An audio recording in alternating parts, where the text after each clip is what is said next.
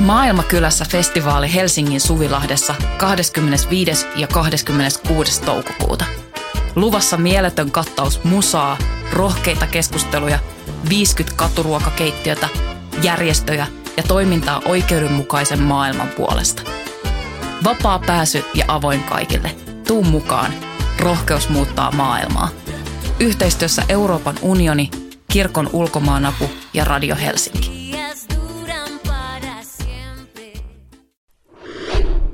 Voima. Ymmärrä maailmaa. Voima numero 4, 2022. Hoitajien työtaistelua käydään terveydenhuollon tulevaisuudesta. Teksti Mika Pekkola, lukija Pinja Nikki. Hoitoala on ajautunut kriisiin. Kuormittavat työolot, huono palkkaus ja resurssien niukkuus ovat johtaneet hoitajapulaan ja alan vetovoiman vähenemiseen. Ellei ongelmia ratkaista, vaarana on hoidon laadun, potilasturvallisuuden ja koko terveydenhuollon rapautuminen. Hoitoalan ammattiliittojen keväällä aloittamat työtaistelutoimet ovat vastaus alan työolojen ja palkkauksen pitkään jatkuneisiin ongelmiin. Tehy ja Super aloittivat ensimmäinen 4.2022 lakon, jossa oli mukana 25 000 hoitajaa. Lakon toinen vaihe peruuntui, kun eduskunnassa ryhdyttiin valmistelemaan potilasturvallisuuslakia, joka olisi rajoittanut hoitajien lakko-oikeutta. Nyt ammattiliitot suunnittelevat joukkoirtisanoutumisia työtaistelutoimena. Hoitajien välittömänä tavoitteena on parantaa alan työoloja ja nostaa se palkkakuopasta, mutta työtaistelutoimilla on myös kauaskantoisempi tavoite. Turvata sosiaali- ja terveyshuollon ja varhaiskasvatuksen tulevaisuus.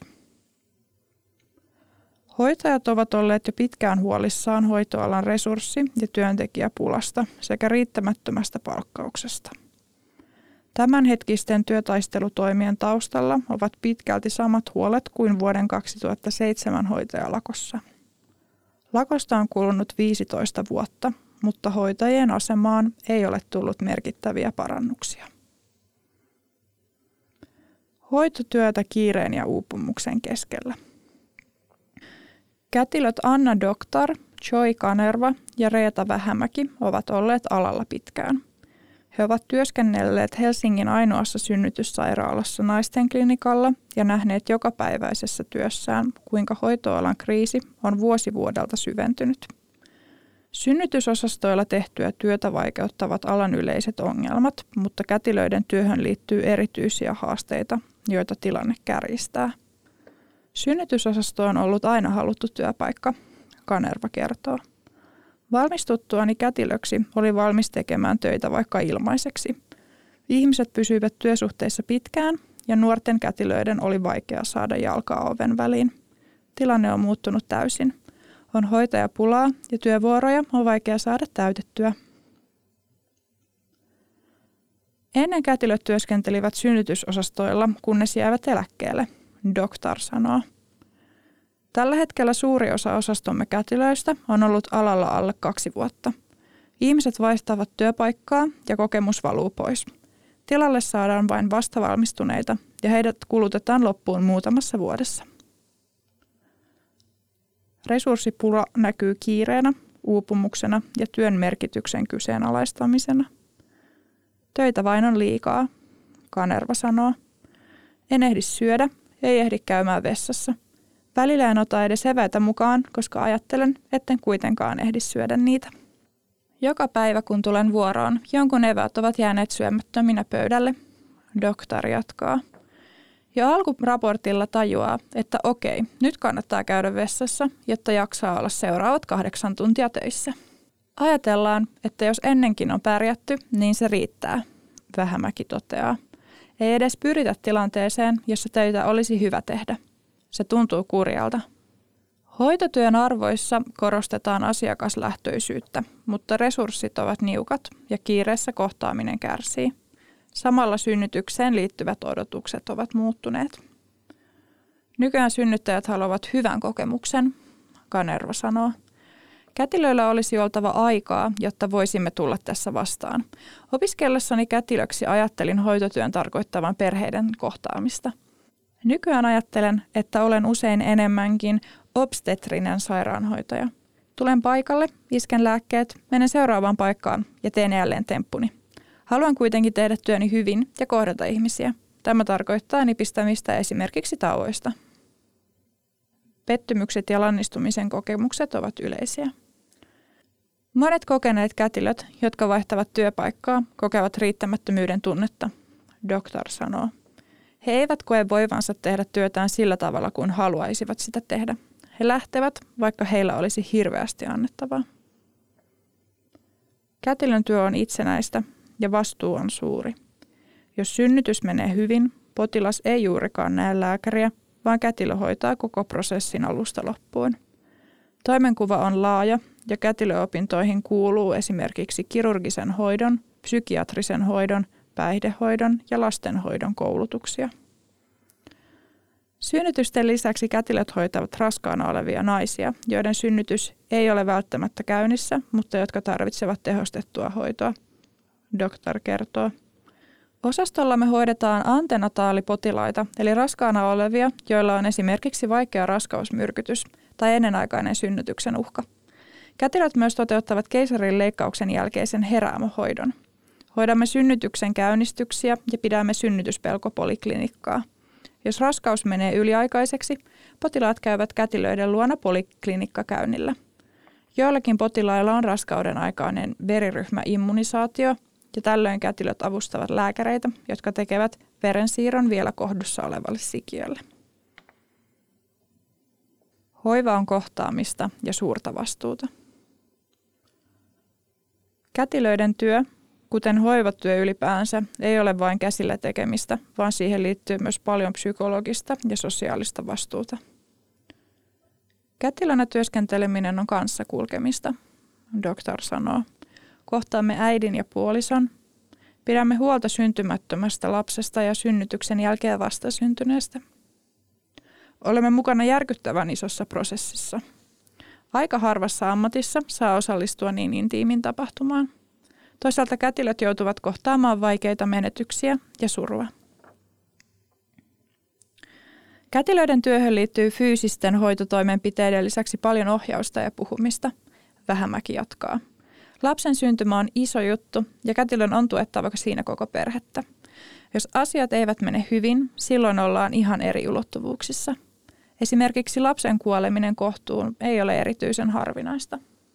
Olen itsekin ollut tilanteessa, jossa katselimme yhdessä vanhempien, isovanhempien ja sisarusten kanssa kuollutta lasta.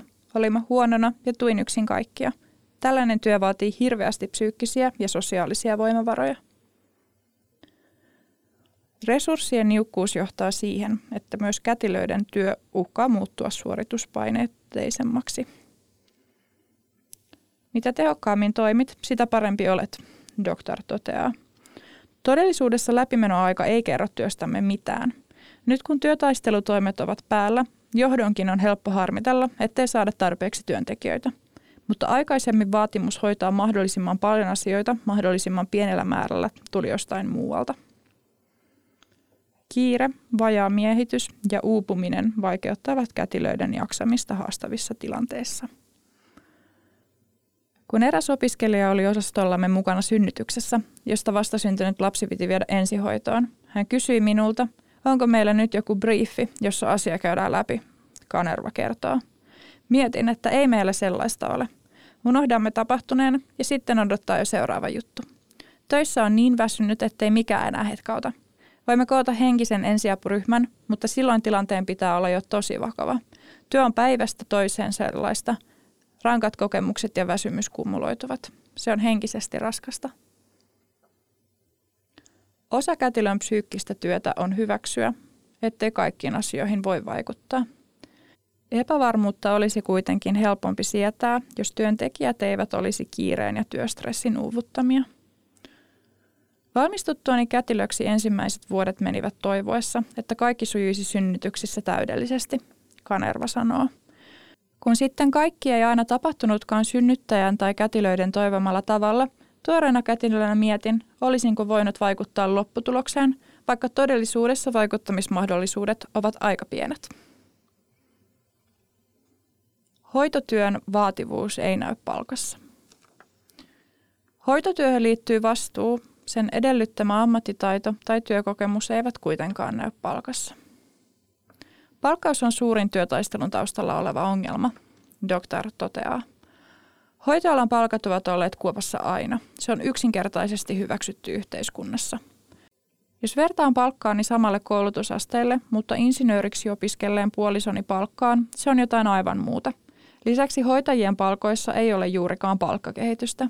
Kun meille tulee uusi työntekijä, hänen peruspalkkansa on sama kuin kätilöllä, joka on ollut töissä 20 vuotta. Hoitajat saavat viiden vuoden jälkeen ikälisän ja kymmenen vuoden jälkeen toisen, ja se on sitten siinä. Hoitajat eivät tule Helsingissä toimeen palkallaan, ja sen takia monet heistä tekevät paljon ylitöitä. Kanerva jatkaa. Kätilöt eivät myöskään saa palkan lisää työhönsä sisältyvistä erityisistä vastuutehtävistä. Tilanne kuvastaa hoivan yleistä yhteiskunnallista asemaa. Hoiva on elämän kannalta välttämätöntä ja siihen liittyy paljon näkymätöntä työtä, mutta vaivan näköä ei korvata rahallisesti. Kun kätilö on ollut tietyn ajan työelämässä, hänestä tulee työvuoron vastaava hoitaja, doktor kertoo. Hän vastaa työnjaosta ja osaston toiminnasta. Hänen on oltava perillä potilaista ja tiedettävä, mitä osastolla tapahtuu. Hän ei kuitenkaan saa tästä minkäänlaista korvausta.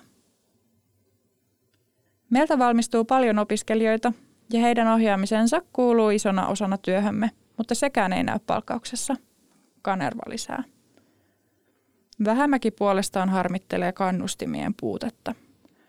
Hoitajia ei palkita jatko-opinnoista ja koulutuksista. Minulla on kätilönä tutkinnon lisäksi seksuaalineuvojan tutkinto ja olen käynyt pedagogisia koulutuksia, joista on hyötyä esimerkiksi opiskelijaohjauksessa, perehdytyksessä ja hallinnollisissa töissä. Koulutuksistani ei ole ikinä maksettu palkanlisää. Hoitoalan huono palkkataso on johtanut tilanteeseen, jossa kokeneet työntekijät pakenevat alalta ja nuoret puolestaan karttavat alan töitä. Palkassa ei ole siis kyse vain vastuullisen ja osaamista vaativan työn korvaamisesta oikeudenmukaisella tavalla, vaan koko alan tulevaisuudesta. Edellisen lakon aikana vuonna 2007 hoitotyö oli vielä vetovoimaista, Vähämäki sanoo. Työurani aikana vetovoima on kuitenkin vähentynyt. Nuoret kyllä kouluttautuvat hoitajiksi, mutta eivät enää hakeudu töihin tai kouluttaudu eteenpäin – Vasta valmistunut kätilö näkee heti, kuinka vaativaa ja itsenäistä työ on. Vastuu on painava ja virheillä voi olla vakavia seurauksia. Lisäksi hän tajuaa, ettei palkka tule työuran aikana juurikaan nousemaan. Rakastan työtäni, mutta se vie liian paljon voimia, Kanerva sanoo. Kolmivuorotyön tekeminen on uuvuttavaa. Mietin usein, onko tämä kaikki sen arvoista. Voisin päästä helpommalla. Pakkotyölläkö potilasturvallisuus kuntoon. Hoitoalaa vaivaavien ratkaisemattomien ongelmien näkökulmasta eduskunnassa valmisteltu potilasturvallisuuslaki tuntuu hoitajista märältä rätiltä vasten kasvoja. Potilasturvallisuuslain päämääränä on pyrkimys varmistaa riittävän suojelutyön määrä työtaistelutoimien aikana. Hoitajien töihin pakottamiseen liittyy kuitenkin merkittäviä ongelmia – Työtaistelun aikana käyty keskustelu on ollut nurinkurista, doktor toteaa. Hoitajat ovat niin korvaamattomia, että on tehtävä pakkolaki, jotta heidät saadaan töihin. Mutta kukaan ei puhu siitä, pitäisikö korvaamattomuudella maksaa joku hinta. Sen sijaan, että hoitajat pakotettaisiin töihin, tulisi heille maksaa riittävästi, jotta he haluaisivat tulla töihin. Monet miettivät, kannattaako edes valmistua – Kanerva lisää. Jos itse opiskelisin, harkitsisin tarkasti, ottaisinko siltikään Valviran papereita. Valmisteltu potilasturvallisuuslaki on ongelmallinen myös perusoikeuksien kannalta. Voidaanko ihminen pakottaa töihin vasten tahtoaan? Koen lain perusoikeuksien viemisenä, doktor sanoo. Olen ammatiltani kätilö, mutta en ole ihmisenä kätilö. Se, että minut voidaan pakottaa töihin, koska olen opiskellut tiettyyn ammattiin, ei sovi käsitykseeni ihmisyydestä. Hoitajien näkökulmasta syytökset siitä, että lakko vaarantaisi potilaiden hengen, tuntuu nurinkuriselta. Tehyn puheenjohtaja Milla-Riikka Rytkönen onkin todennut, että potilasturvallisuus on vaarantunut hoitajapulan vuoksi jo vuosien ajan.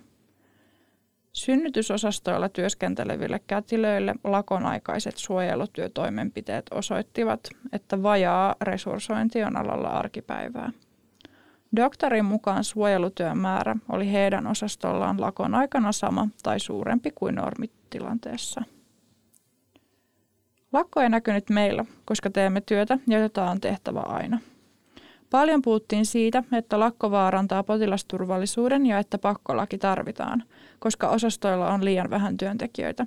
Mutta kun lakko loppui, miehitys laski lakon aikaisesta, eikä ketään enää kiinnosta, vaarantuuko potilasturvallisuus vai ei. Kun eduskunnassa ryhdyttiin valmistelemaan potilasturvallisuuslakia, hoitoalan ammattiliitot vastasivat perumalla lakon toisen vaiheen ja ryhtymällä suunnittelemaan joukkoirtisanoutumisia. Tehy sovelsi samaa työtaistelutoimea jo vuoden 2007 lakon aikana, jolloin irtisanoutumislistoilla oli yli 15 000 hoitajaa. Hoitoalan ongelmat ovat niin syviä, että joukkoirtisanoutumiset tapahtuvat joka tapauksessa ajan kuluessa, ellei tilannetta korjata, Kanerva sanoo. Kun valmistuin kätilöksi, olin aivan innoissani. Nykyään en enää edes kerro ihmisille, että olen kätilöä hoitoalalla. Jokin aika sitten houkuttelin juuri valmistuvaa opiskelijaa meille töihin, mutta hän vastasi, ettei ole niin hullu. Hoitoalan huonot työolot ja palkkaus ovat konkreettinen osoitus siitä, kuinka yhteiskunta sivuuttaa hoivan merkityksen, vaikka se on elämän kannalta välttämätöntä. Hoitotyö on ollut pääasiassa naisten tekemää työtä ja sitä ei arvosteta samalla tavoin kuin miesten tekemää työtä, doktor toteaa. Hoiva ei tuota yhteiskunnalle rahaa ja siksi sitä ei haluta ymmärtää, Kanerva lisää. Hoivalla on kuitenkin rahallisia vaikutuksia, doktor jatkaa. Mitä enemmän meille syntyy hyvinvoivia vastasyntyneitä, sitä halvemmaksi se tulee yhteiskunnalle.